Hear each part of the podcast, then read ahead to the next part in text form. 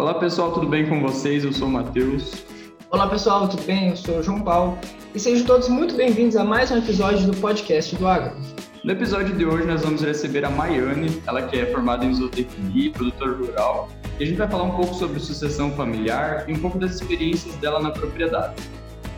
Maiane, se tu pudesse apresentar nossos ouvintes, falar um pouco sobre a tua formação, sobre quanto tempo tu está atuando aí na tua propriedade. Então tá. Oi, pessoal, tudo bem? Então, me chamo Maiane Rodrigues, eu sou zootecnista formada aqui pela UTFPR de Dois Vizinhos. É, eu ingressei na, na universidade em 2015, então me formei aí em 2019. E aí, desde então, basicamente, eu não saí da propriedade. Eu trabalhei um tempo fora, fiz estágio no Rio Grande, trabalhei também aqui na, na minha cidade, mas basicamente sempre por aqui. E aí, desde junho de 2020, isso, junho de 2020, que eu retornei, retornei de forma é, efetiva para a propriedade. Então, desde então, é, eu trabalho ali com, com os meus pais, é eu, meu pai e minha mãe. Tenho uma, uma irmãzinha pequena também que, que está sempre na lida conosco, sempre atenta a tudo e nos ajudando. É, e meu esposo, Matheus, que, que nos ajuda eventualmente. E hoje é o primeiro episódio da nossa nova série aqui no podcast. A gente vai, vai fazer essa série conversando com produtores. A nossa ideia é realmente trazer produtores de atividades diferentes para cá e ter uma conversa descontraída, conversar sobre o dia a dia, sobre a rotina. Então acompanhe aí. Bom, para começar a nossa conversa, então, é, Maiana, eu gostaria que tu falasse um pouco como é o panorama da, da tua propriedade, qual o tamanho, é, quantos animais, para a gente ter uma noção do, uhum. do tamanho da propriedade que você trabalha hoje. Então tá. Então a, a, nossa propriedade ela é dividida hoje em, em, duas áreas, né? Nós temos ao total aí nove alqueires e meio, é, mas eles, ele é em duas áreas. Então a área da frente que a gente chama são cinco alqueires e a área dos fundos são quatro alqueires e meio. Essa área dos fundos a gente não leva animais até ela, né? Ela é uma área só para é, safra, safrinha, enfim ali, mas não tem pastejo, não tem animais em cima. É, a nossa propriedade hoje conta com 33 animais em lactação, a gente fica nessa média aí de, de 32 a 37, mais ou menos, é, é, a nossa, é o nosso número de animais em, em lactação. E aí, fora isso, nós temos, né, a gente faz toda a cria e recria das novilhas, então eu tenho mais em torno aí de umas 20, 20 a 25 novilhas, entre bezerras e novilhas, para reposição e aumento do plantel, né? Porque a nossa ideia é, é continuar crescendo, então a gente precisa de, de novilhas para reposição e para aumentar o plantel. E tem alguma coisinha de, é, de animais para engorda, para o nosso consumo próprio, e às vezes, quando sobra, a gente é, vende alguma coisa. Porque nós não, não matamos os machos quando eles nascem, então ou nós criamos ou nós doamos. Muito depende do que eu consigo na época ali, porque tem gente que não quer pegar, os angus eu vendo recém-nascido também. Então, muito depende do que eu consigo na época. Mas é, é em torno disso. A nossa prioridade é, a, é o gado de leite, né? Então, engorda é só para consumo mesmo. Perfeito. Você tem um número que você deseja alcançar de vacas em lactação?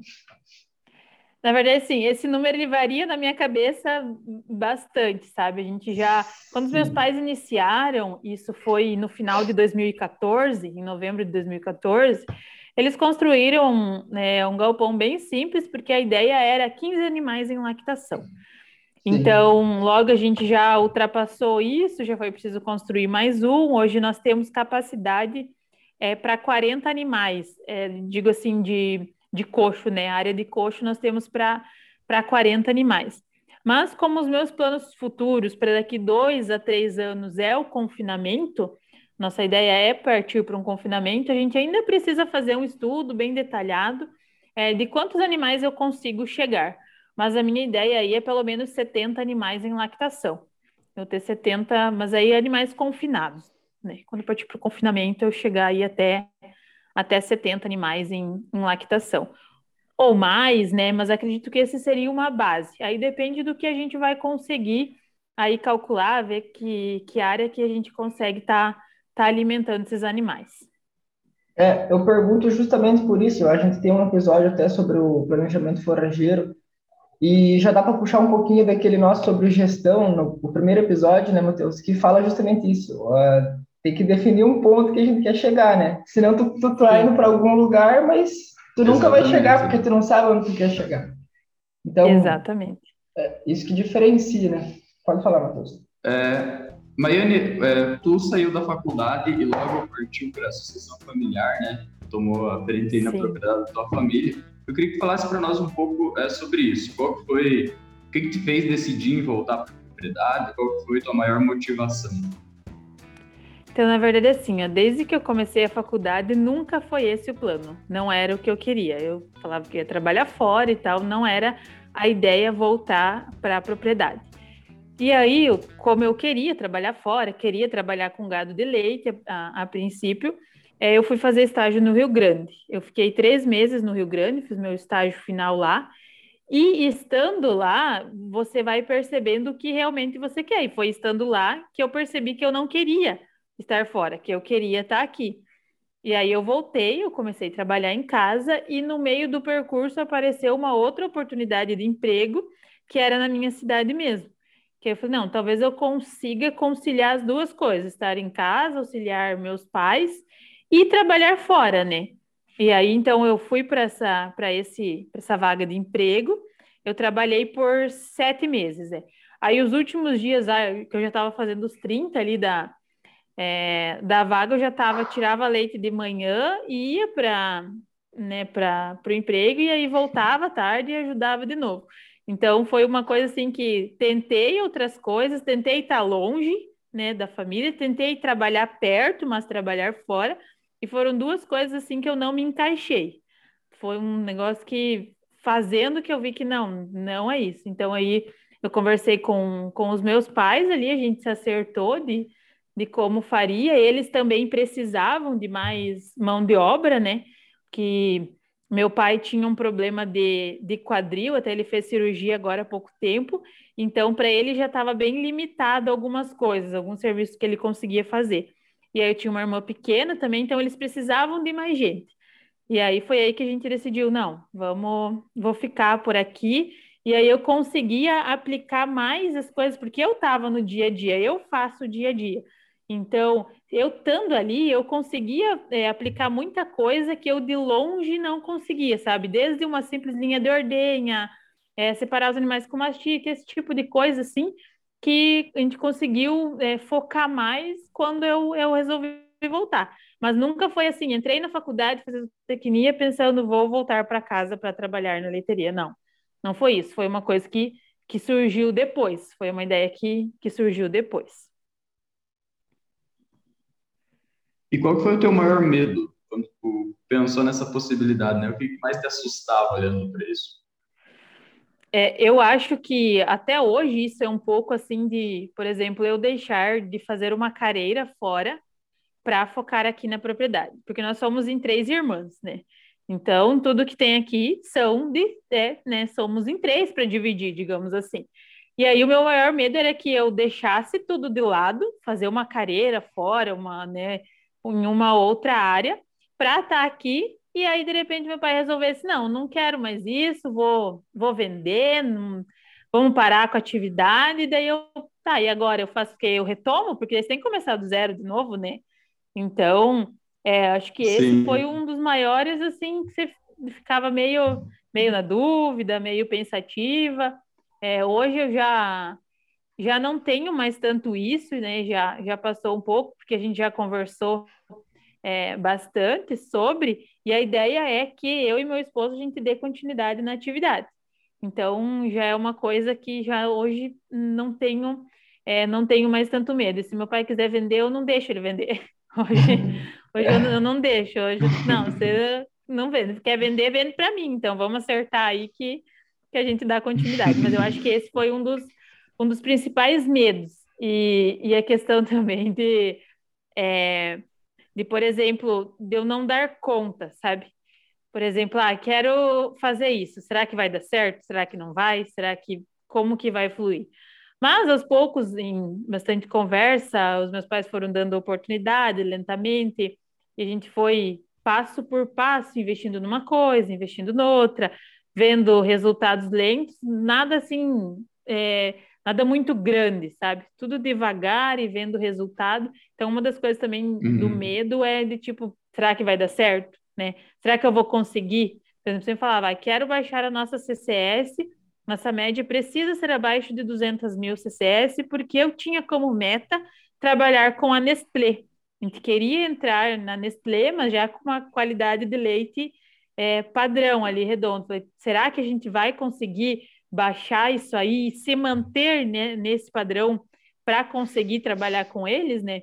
E aí, dentro de um ano de, de trabalho dentro da propriedade, foi, foi um ano de fazer cultura da, das machites, fazer controle leiteiro, tal, que a gente conseguiu hoje atingir essa meta. E a, a parceria com a Nestlé, ela veio muito antes do que a gente imaginava. A gente não, não achava que estava preparado e foi uma coisa que veio, aconteceu e entramos, sabe? Então, é, esse é um exemplo dos medos assim que a gente tinha e que deu certo e foi. Como que foi o processo de essa transição entre você iniciar na zootecnia e o teu pai ser o principal, até você construir a tua carreira na propriedade, digamos, e agora você assumir o posto principal, assim, porque tem muito aquele negócio da aceitação, né? Então, você for, foi depois que tu se formou, foi no processo? Explica um pouco isso.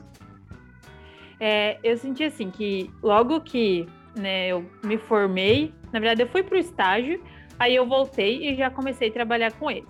Então, antes eu fazia muito mais o serviço é, pesado, sabe? A gente não tinha ninguém que, que ajudava, era eu e meu pai. A minha mãe, na época, não, lembro se ela estava. Não, ela não, não grávida, ela tinha nenê pequena, então ela ajudava menos. E aí era mais eu e meu pai. Então a gente fazia ordem ali, tirava silagem, era tudo manual. Então era bem cansativo, sabe? Era bem cansativo o, o processo ali. E aí eu falei, acho que não é bem isso que eu quero. Eu não quero voltar só para trabalhar, entendeu? Para ser só uma mão de obra. Eu quero mais oportunidade, mais vamos evoluir e tal, vamos avançar nas coisas. E foi aí que daí depois, né, eu fui, eu trabalhei um tempo fora. Então, o que eu pude perceber que depois que eu trabalhei fora e que muitos produtores eles é, procuravam a mim, é, acreditavam nas minhas coisas, faziam coisas que eu falava que abriu mais oportunidade dentro da propriedade. Porque outras pessoas de fora, né, acreditavam em, em mim, viam alguma coisa, algumas coisas que eu fazia. Olha e foi aí que eu acho que foi surgindo é, mais essa, essa oportunidade aí de, de questão de, digamos assim, mais da técnica, mais da, da capacidade de, de empreender, de gerir, enfim. Sim. Ah, é aquela massa, mano. Essa é uma questão, acho que. Santo de casa não faz milagre. É uma não, questão é, Essa frase é, é icônica, não tem o que fazer. Tem gente que não consegue trabalhar na mesma cidade do pai para poder ter esse reconhecimento. Então, é o Sim. que faz muitos é, realmente não abandonar, mas fazer uma vida fora, né? Uma vida fora, exatamente.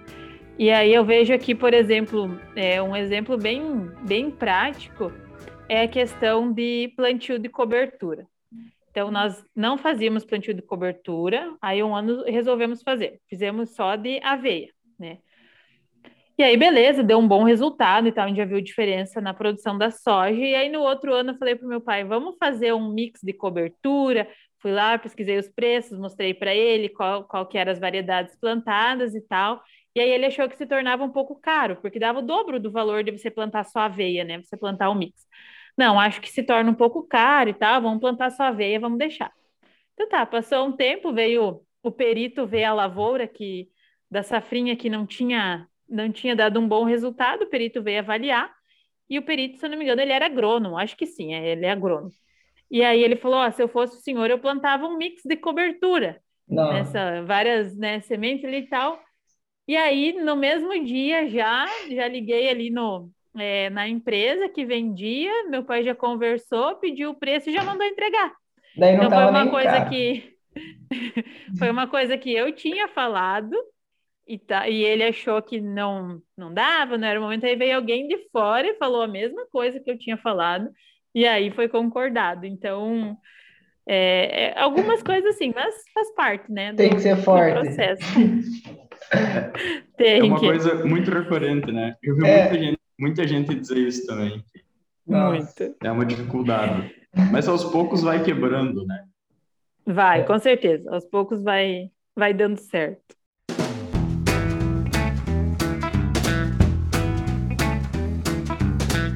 É, então, hoje estou indo a planta soja. É, a gente, nessa área que eu falo que é a área dos fundos, né? É, a gente normalmente fazia soja no verão, né? Soja safra e milho safrinha. Aí, esse último ano, a gente já fez duas safras de milho. Uhum. Então, tudo vai depender aqui do consumo de silagem, da produção de silagem. É, e eu tenho planos para a propriedade ela, ela se tornar quase que autossuficiente na produção de energia na energia, eu digo assim, energia para as vacas, né? Alimento energético. É, a minha ideia é trabalhar futuramente aí com grão úmido, e isso é uma coisa que a gente ainda, ainda vem debatendo com com meu pai. Ele acha que é muita mão de obra, mas aos poucos eu, eu acho que eu vou conseguir dobrar ele para a gente fazer pelo menos uma área pequena, testar, ver como que vai, ir melhorando, porque ele é um processo bem bem minucioso, que você não pode errar, né? Você não não pode errar no manejo, não pode errar no ponto, não pode errar no silo, porque ele vai te custar muito caro se você errar, né? Sim. Então, mas a minha ideia é a gente trabalhar um pouco mais de milho nessa área e trabalhar com mix no inverno, né? Recuperar essa, digamos, essas áreas, mas trabalhar com um pouco mais de milho. Não deixar de pensar na rotação de cultura, mas hoje eu acredito que financeiramente é muito mais viável nós produzirmos alimento que fique dentro da propriedade do que numa área pequena a gente produzir soja para vender, né? Acho que é que economicamente é, é mais viável. Então a tendência é o soja ir perdendo a posição. A tendência é essa. A minha, a minha ideia é essa. Aos poucos a gente trabalhar aí mais com, com alimentos para as vacas. Não digo que não, né? Às vezes, ah, tá sobrando e tal, vamos fazer uma safra Sim. ali no meio. Mas a minha ideia futura aí é que a gente vai diminuindo esse, esse cultivo e trabalhando mais com alimentos que fiquem dentro da propriedade mesmo. E atualmente, Mariane, é, quais os principais desafios que tu tem enfrentado na propriedade? Eu acho que assim, acho que tanto eu como outros produtores, né, nesse, nesse último ano aí, a gente vem sofrendo com essa instabilidade de preços, né? Preços muito altos, insumos muito altos, custo de produção está muito alto. É, hoje a gente, por exemplo, aí eu tinha silagem que antes me, me custava aí 6, 7 centavos há dois, três anos atrás. Hoje minha silagem está custando 25 centavos o quilo. Entende? Então a gente saiu aí de esses números, eles estão variando muito e cada compra, digo assim, cada compra de mineral, cada compra de medicamento, tudo vem com reajuste, sabe? Tudo vem, vem subindo, vem subindo demais. Sem contar, né, que não é um problema nosso, graças a Deus, é, mas a seca vai deixar muitos produtores aí com alimento escasso, né? Pessoal com pouca Sim. silagem ou é, nessa baixa produção aí que deu com essa seca, eu acho que vai judiar de muitos produtores. Não é o nosso caso, a seca nos, nos atacou também, digamos assim, mas a gente já tinha um estoque bom de alimento, e aí acabamos estocando essa silagem que não tem uma qualidade tão boa, não tem, mas entre você ter e não ter, né? Você Sim. tem a que não tem boa qualidade. Então a gente conseguiu fazer um estoque bom aí de alimento, apesar de não ter tão boa qualidade. Então nós temos silagem aí para mais de um ano, um ano e quatro meses aproximadamente, nós temos alimento guardado. Então, para nós está tranquilo, mas eu acho que o principal fator hoje é para a nossa propriedade está essa questão do, dos custos de produção estarem muito altos. Está é, tá bem difícil você balizar, né? Nós temos, como a nossa propriedade é recente, ela tem só sete anos, é, então nós aí estamos pagando muito investimento. Por exemplo, a grande maioria tem o primeiro trator pago. Nós não, nós ainda estamos pagando o primeiro trator. Entende? Então, tudo que tem aqui hoje ainda está sendo pago, né? Ainda está sendo pago, os, os equipamentos estão sendo pagos, a ordenha, tanque, a gente precisou comprar maiores, ainda está sendo pagos. Então, a gente tem um investimento grande aí, porque foi começado tudo do zero, né? Então, mas os custos de produção hoje, ele, eles estão bem difíceis de você trabalhar. Tem que levar tudo na, na ponta da caneta, porque esses últimos meses ali em que o leite deu essa baixada, dezembro, dezembro e janeiro, foi assim, ó, para lado a lado, para quitar aí, ó, quitar o, os custos. Sim, ficou na, na risca. Na risca. Se a gente pensar, totalmente. É, na região não tem muita opção para tu baratear um pouco esses, essas despesas. Se tu parar para pensar, não tem um resíduo de cervejaria, não tem um caroço de algodão, tipo, esses subprodutos não tem nada. Então a gente tem que trabalhar, pelo menos trabalha com o mais top, top, que é soja e milho, mas em, em contrapartida é muito caro, então é difícil, né? Isso, exatamente. E aí, sem contar que, por exemplo, assim, ó, como nós somos propriedade pequena, é, a gente não consegue fazer compra grande. Entendeu? O pessoal fala muito, ai, compra, por exemplo, caroço de algodão na época de colheita do Mato Grosso. Tá, mas eu vou colocar onde? Sim, onde que é. eu estoco caroço de algodão para um ano? Entendeu? Para propriedade pequena, infelizmente, essa, essa é uma realidade que não, que não consegue. Eu sou muito atenta a campanhas e promoção a preços, né? Eu tento sempre, eu compro para dois a três meses o que eu consigo, mas, por exemplo, um farelo e um milho. Se eu pegar para mais aí do que 60, 70 dias, ele começa a estragar, é. entendeu? Porque ele não tem uma, ele não é tão duradouro assim, né? Uma conservação tão grande. Aí, claro, é, compras de mineral, por exemplo, eu tento comprar mineral para seis meses a um ano. Antes eu conseguia comprar mineral para um ano, comprava parcelado, né? É, hoje as empresas com essas altas de preço não vendem mineral para um ano, para você, é, elas só vendem se você pagar tudo na hora, e aí a gente não tem giro para pagar é, sal mineral para um ano para os animais.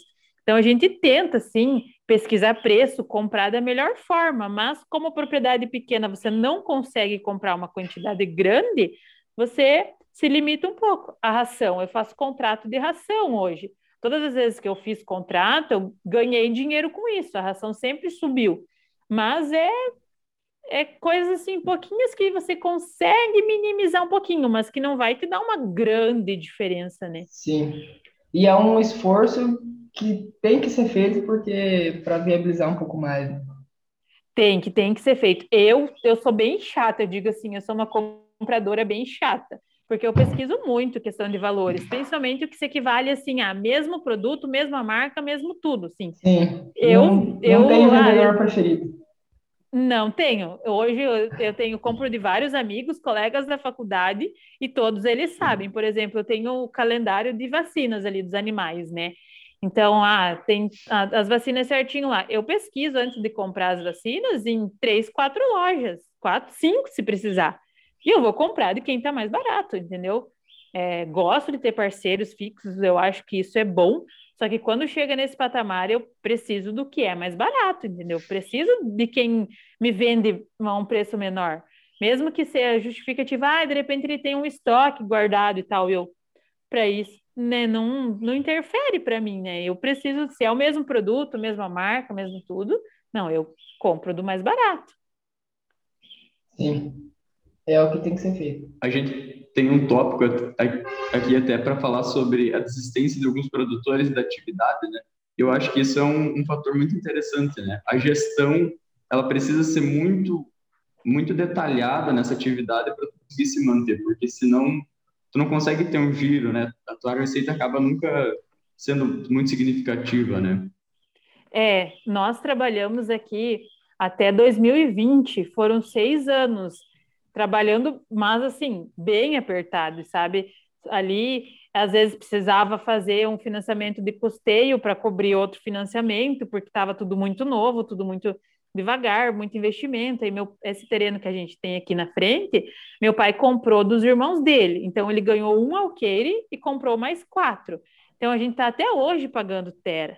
Então, é uma coisa que as vacas que estão pagando, é, sai tudo delas, entende? Então, se a gente não tem um controle, apesar de que o controle não é fácil, né? Tipo, eu tenho uma formação, isso me facilita, Sim. mas não é simples de você gerenciar tudo, né? Ter tudo na, na ponta aí do lápis, onde é que está indo o meu dinheiro, sabe? o que, que eu estou gastando? É, é bem assim, sem contar que, por exemplo, desde que meu pai fez cirurgia, que ficou só eu e minha mãe, É, o dia, para mim, ele parece que ele tem 12 horas só, sabe? É tudo muito, muito corrido, muito puxado, é pouco tempo para você trabalhar em cima disso. E isso demanda tempo, né? A yeah. gestão, ela demanda tempo. E aí tu tem que ter uma organização é, muito boa para conseguir. Não digo que eu tenho tudo isso, eu tenho me esforçado bastante para tentar fazer da melhor forma, né? E, e que nem o, o Matheus falou, a questão da desistência de muitos produtores da atividade hoje, eu acredito que venha tudo de um comboio, sabe?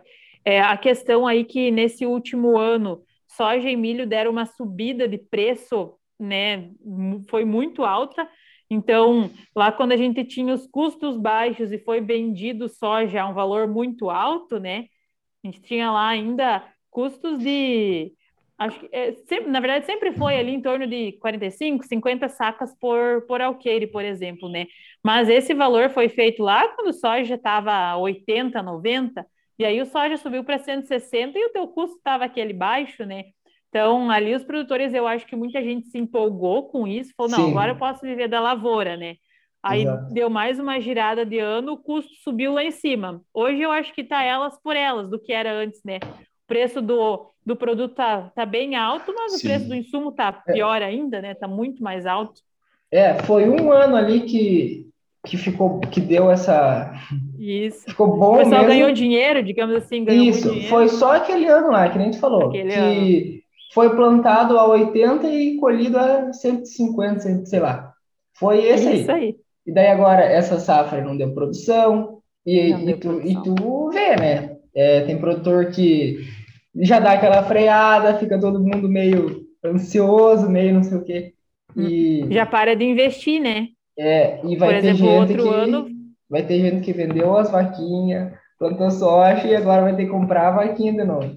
vaquinha de novo. É, então, acho que isso vem uma coisa, né?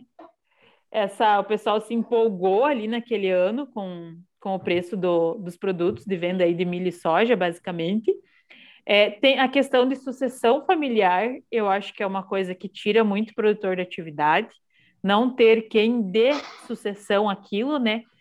E aí o produtor se vê obrigado, ele não aguenta mais trabalhar, ele não aguenta mais aquilo, ele se vê obrigado a vender, viver ali com, com um aposento, que é hoje em dia um salário mínimo, é, ele com o custo que tá para você se manter, alimentação, tudo, enfim, ele é um valor muito baixo, né? E aí Sim. a renda, às vezes, um pouquinho de terra, a terra que tem, a renda para os vizinhos, é. e ali ele continua, né?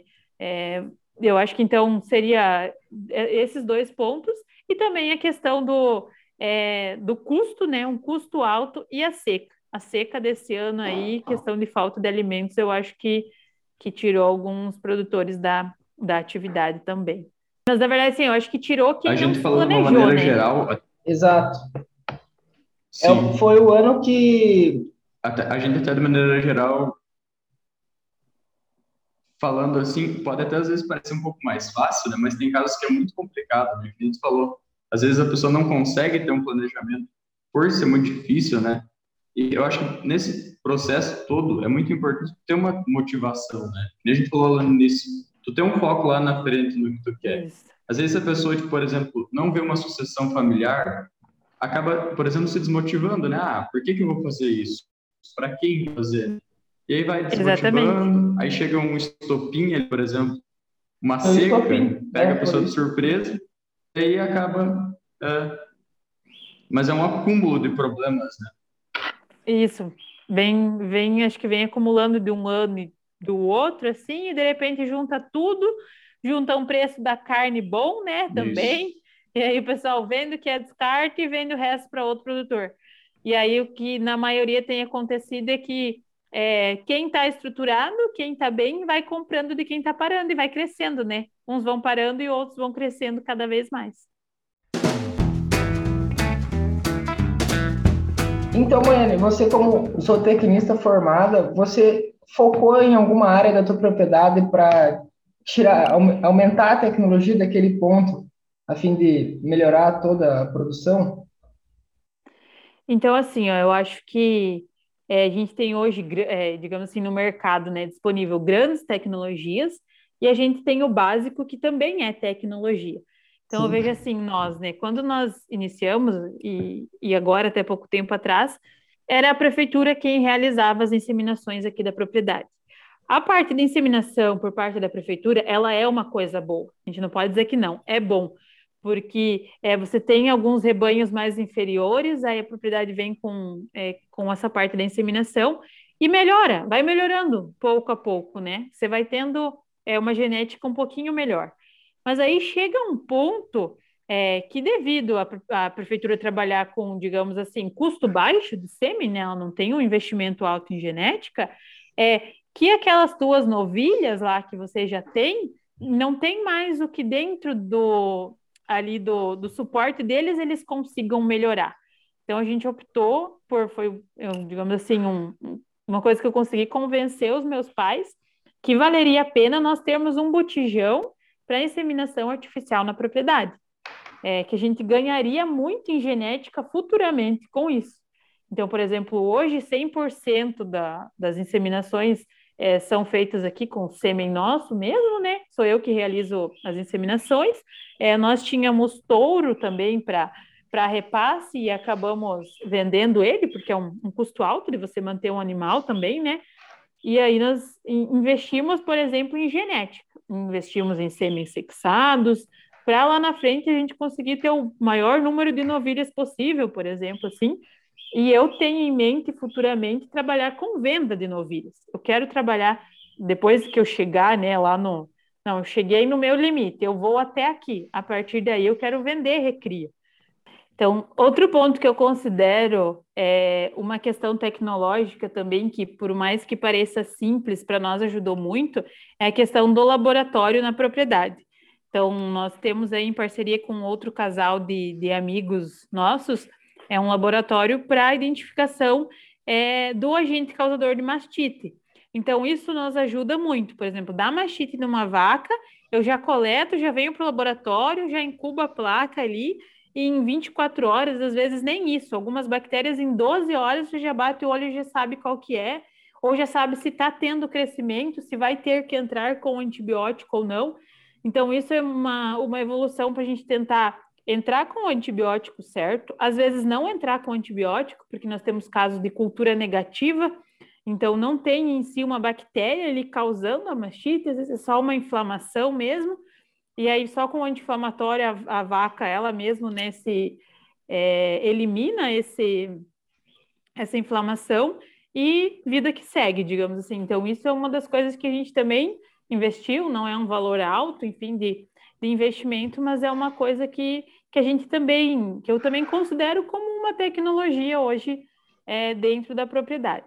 Eu acho que seria, a gente não tem nada de muito, digamos assim, muito grande, muito avassalador na propriedade, é tudo muito simples, tentando ser funcional, mas da maneira simples. É, a tecnologia é aquela que mais facilita o trabalho, né? Mas Exatamente. essa questão é bem interessante, eu nem conhecia isso. Consegue ter um, uma precisão no tratamento muito maior, então.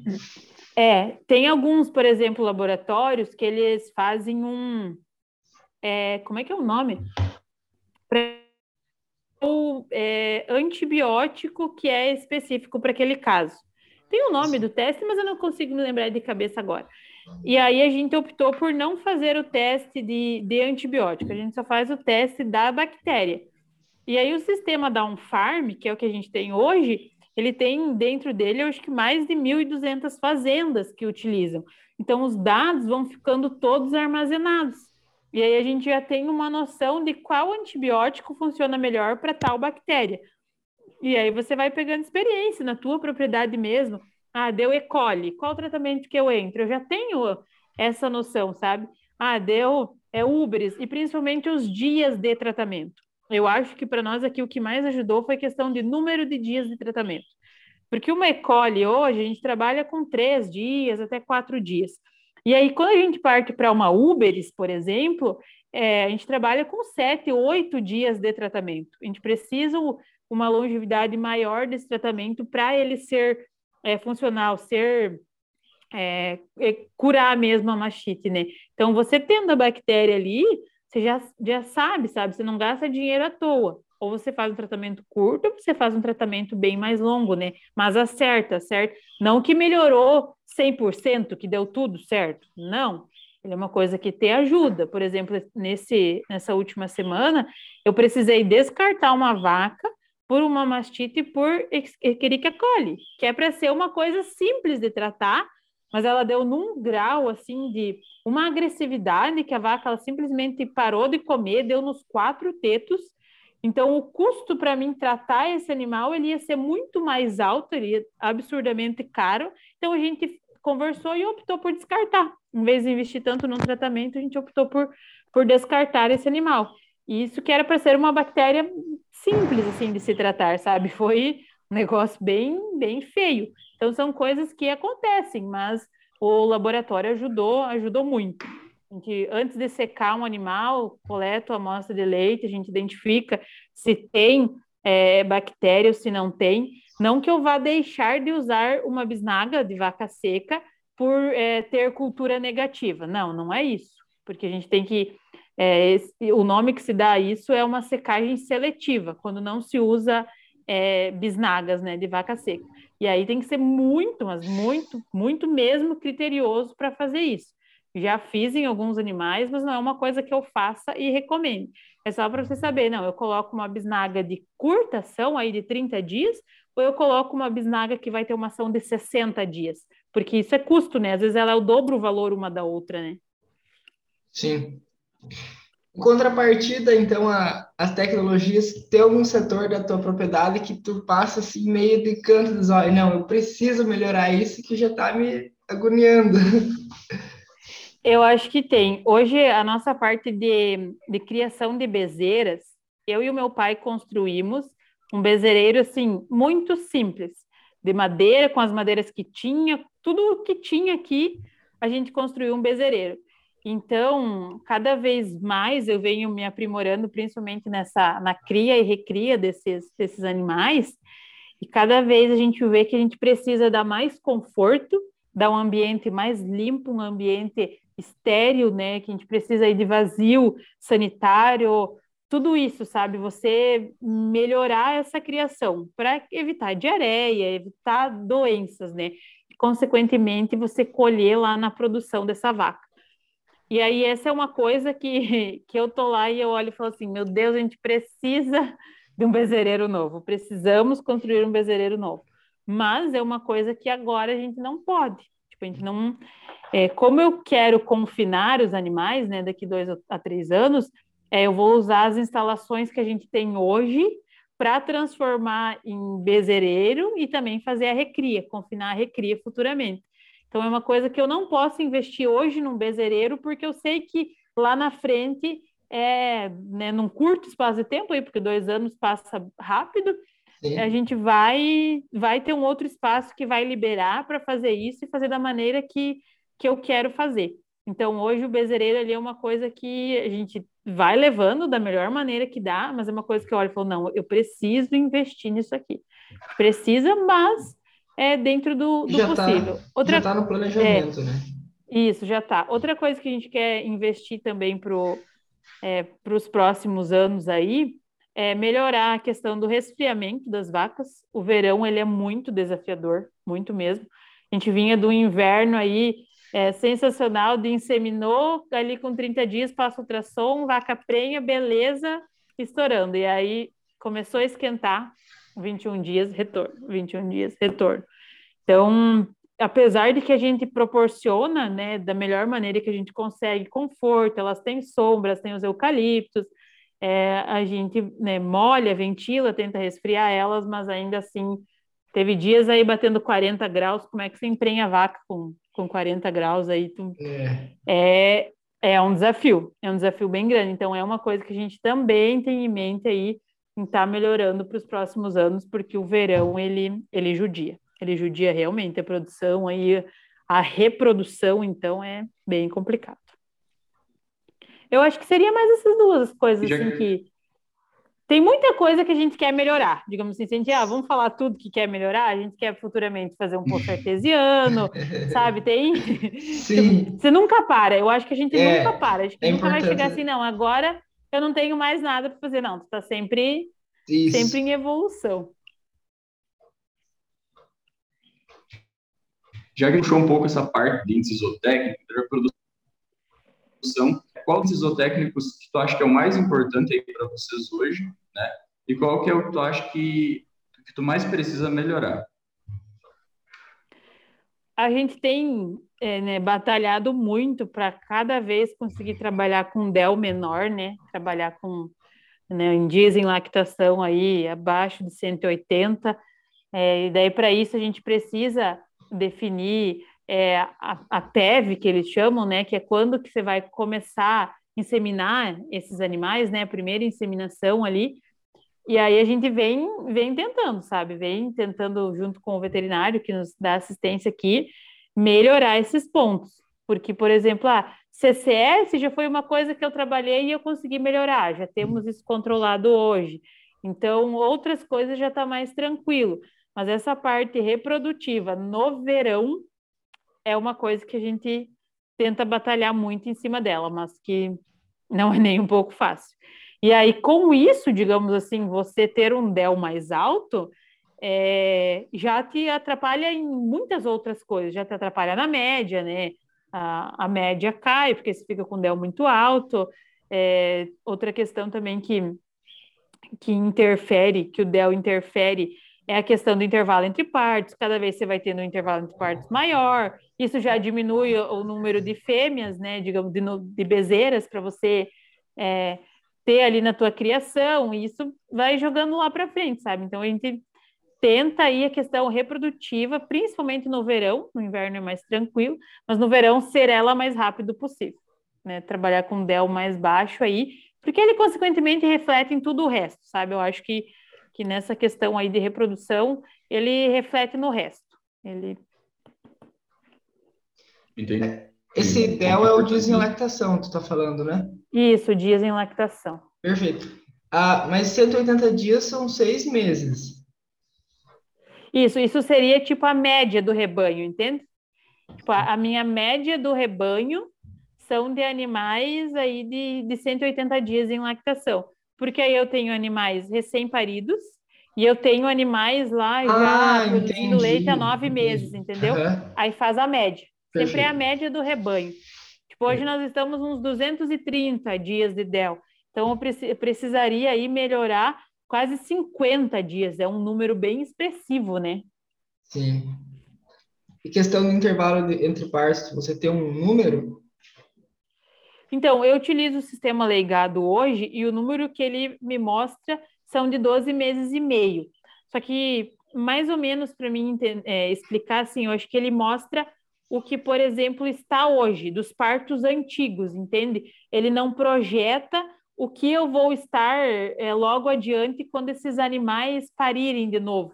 Não sei se você consegue me entender. Sim. Tipo, ele não pega a minha situação, ah, agora no verão está atrasando. Então, se continuar atrasando, eu vou ter um intervalo entre partos lá de 13, 14 meses, entendeu? Ele não faz esse lançamento futuro, ele uhum. pega o que ficou para trás, entende? Sim. É, então não dá muito para. Agora tu tem um valor, é, mas tu sabe que ele vai dar uma subir um pouco. Isso, vai subir um pouco. É, hoje está em 12,5, 12 é um número muito bom, 12,5. Mas acredito que a hora que começar que ele atualizar esse número aí com os partos, que tipo as vacas que estão atrasando agora para inseminar e vão criar, quando ele atualizar esse número, ele vai subir. Vai subir bem, eu acho. Perfeito. É, a gente falou um pouco no começo sobre a, a seca e as dificuldades. Como foi para tu enfrentar esse período de, de baixa produção de forragem, apesar de tu tenha armazenado bastante, mas enfim, você teve que se organizar, né? Ah, sim, é. A gente tem um armazenamento bom aí de, de silagem, nunca foi um problema para nós, desde que a gente iniciou, nós nunca é, ficamos aí sem silagem, né? É a questão aí da pastagem, né? A gente trabalha com animais a pasto então, é, a gente tentou sempre aproveitar os melhores intervalos aí para plantio, para você ter é, uma área de pasto, e também o que para nós aqui mudou bastante foi quando nós começamos a trabalhar somente com pastagens melhoradas. Então, eu trabalho o verão com milheto melhorado e trabalho o inverno com aveia é também sementes melhoradas. Então, as sementes melhoradas, elas, por exemplo, apesar das adversidades, elas não sementam tão rápido, né? Elas não não inseram o ciclo tão rápido. O milheto ele, ele precisa uma temperatura muito muito alta para ele sementar. Então a gente, é, como poucos dias ali que atingiu, né? Acabou que ele ele se, man, se manteve bem, ou, ou então uma temperatura muito baixa, né? Baixar, não lembro agora de quantos graus que é para ele sementar. Então ele se mantém um bom tempo ali numa altura média e sem sem largar a semente, né? Sempre então isso para nós ajudou. Bastante folha. Isso. Só que apesar de que, por exemplo, ali quando os dias que acho que deu uns 40 dias sem chuva, é, ele ficou um pasto bastante seco, né? Não era aquele pasto que as vacas gostavam de comer, que queriam ir. Mas aí a gente suplementava mais no coxo, né? A gente, digamos assim, o que faltava lá, a gente suplementava no coxo e levamos, passamos, passamos bem. Mas uhum. poderia ser muito melhor, né? Poderia ser uma passagem mais nova, mais verde, com um teor de água maior, que consequentemente ia é, produzir mais leite, né? Aproveitando o gancho, é, tem algum projeto de irrigação para o futuro? Não. Então, assim, ó, nós temos irrigação, mas é uma irrigação móvel. Uhum. Então, e o que acontece? Nós temos pouca água disponível na propriedade. Sim. Então, a gente consegue lá, vamos molhar e fazer nascer esse pasto. Mas se a gente ficar muitos dias sem chuva, nós não temos água para molhar, entendeu? Falta água, aí a gente teria que pegar do rio. E aí hoje a gente pensa em futuramente colocar outra bomba no rio para bombear para o reservatório de água da irrigação. São, são coisas que estão na mente. Mas eu, eu gostaria de inteirar a irrigação. É muito trabalhoso, é muito cansativo. Hoje você né, mexer aí com com irrigação móvel. E aí foi também a, a seca foi bem ali nos dias que meu pai fez a cirurgia. Então já estava só eu e minha mãe e ainda mais o meu pai feito cirurgia. A gente não tinha tempo, não conseguia ir lá e sem falar no calor que estava, né? Então a gente acabou não não ia não conseguia ficar lá mudando o cano de lugar e arrumando aspersor.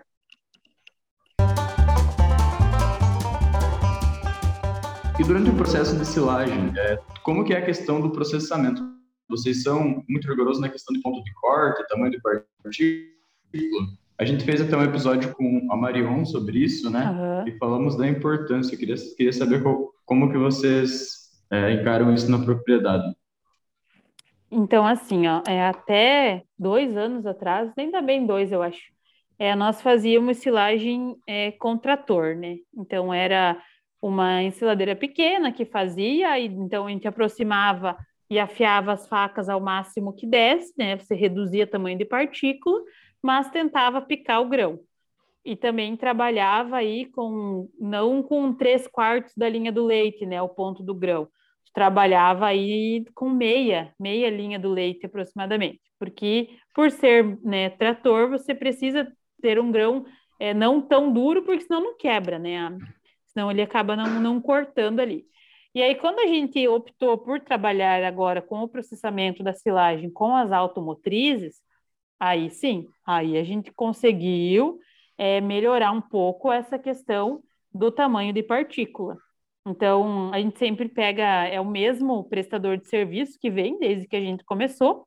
Então, a primeira vez que ele veio, a gente passou as peneiras, viu como é que estava o processamento do, do grão, e aí agora a gente já meio que definiu, não, eu não faço isso toda vez mais, entende? De ficar passando as peneiras.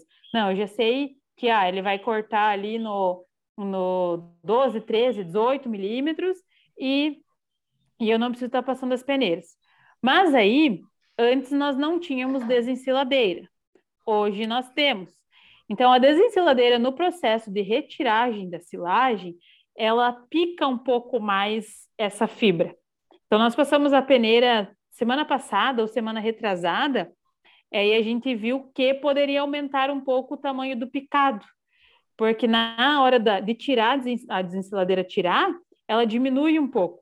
Então, a gente tem um, ali a, as fibras um pouco maiores, ela está no percentual um pouquinho baixo. Então, provavelmente agora para o próximo corte, a gente já vai aumentar um pouquinho mais o tamanho do picado, pensando nisso lá na frente, na hora de tirar, que ela acaba diminuindo um pouquinho mais. E aí a questão principalmente dos grãos, que é o que a gente tenta é, também se atentar muito, é, a gente já tentou melhorar, eu acho que tenho que melhorar ainda, só que muito depende também de, por exemplo, quantas horas que o rolo, né, o cracker ali, já está nessa máquina, quantas horas de silagem ele já fez. Então, por exemplo, essa última silagem, o nosso milho ele tinha passado um pouco do ponto. E apesar do, do cracker estar todo fechado, é, ele como já era, tipo, seria essa, essa foi a última safra que eles fizeram antes de trocar o rolo, é, ele já não, não quebrou da melhor maneira. Quebrou bem e tal, mas ainda sobrou alguns grãos ou meios ou inteiros, né? Que é uma coisa que a gente devagar vai tentando conversar para melhorar, mas aí também depende do, do investimento do, do pessoal da máquina, né? De trocar isso certinho e tudo mais. Mas é uma coisa que a gente tenta, sim, é, cuidar, tentar fazer da melhor maneira possível, desde que a gente começou a fazer com automotriz. Né? Até porque é, é caro, né? É, tu paga bem mais caro do que fazer de trator, então tu precisa ser melhor, né? Tu precisa é, de mais resultado. Precisa tirar mais energia daquele grão, né? Por exemplo. Exatamente. Exatamente. Então a gente é, deixa que... formar mais o amido ali, porque vai quebrar bem, né? Isso.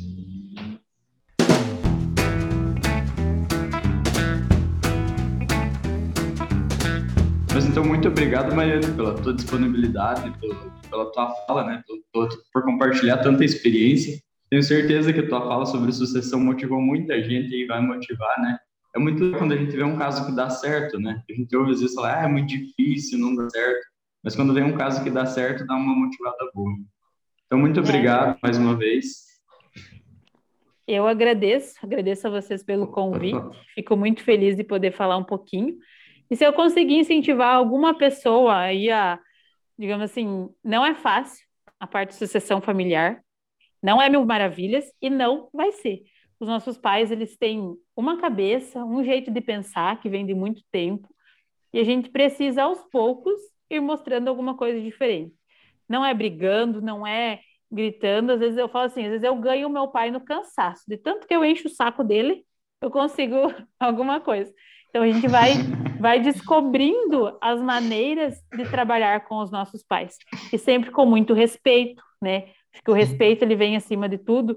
Então hoje nós aqui tudo que nós vamos decidir é uma conversa. Nós vamos conversamos, vemos as opções, o que vamos fazer e tudo mais. Então eu acho assim que quem tem vontade, quem vê futuro, né? Nisso aí é um pouquinho de paciência, pouquinho de paciência, às vezes duas doses de paciência vai precisar, mas o processo é lento, mas ele, ele funciona. Eu acho que se tiver aí de acordo dos dois lados, ele funciona. Que a gente precisa também enxergar é se os nossos pais querem aquilo, né? Às vezes a gente força uma sucessão familiar, mas os nossos pais não querem.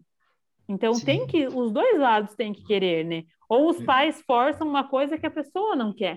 Então, eu acho que tem que é, os dois lados querer, e principalmente, que para mim foi fundamental, experimentar outras coisas para saber onde você quer estar de verdade.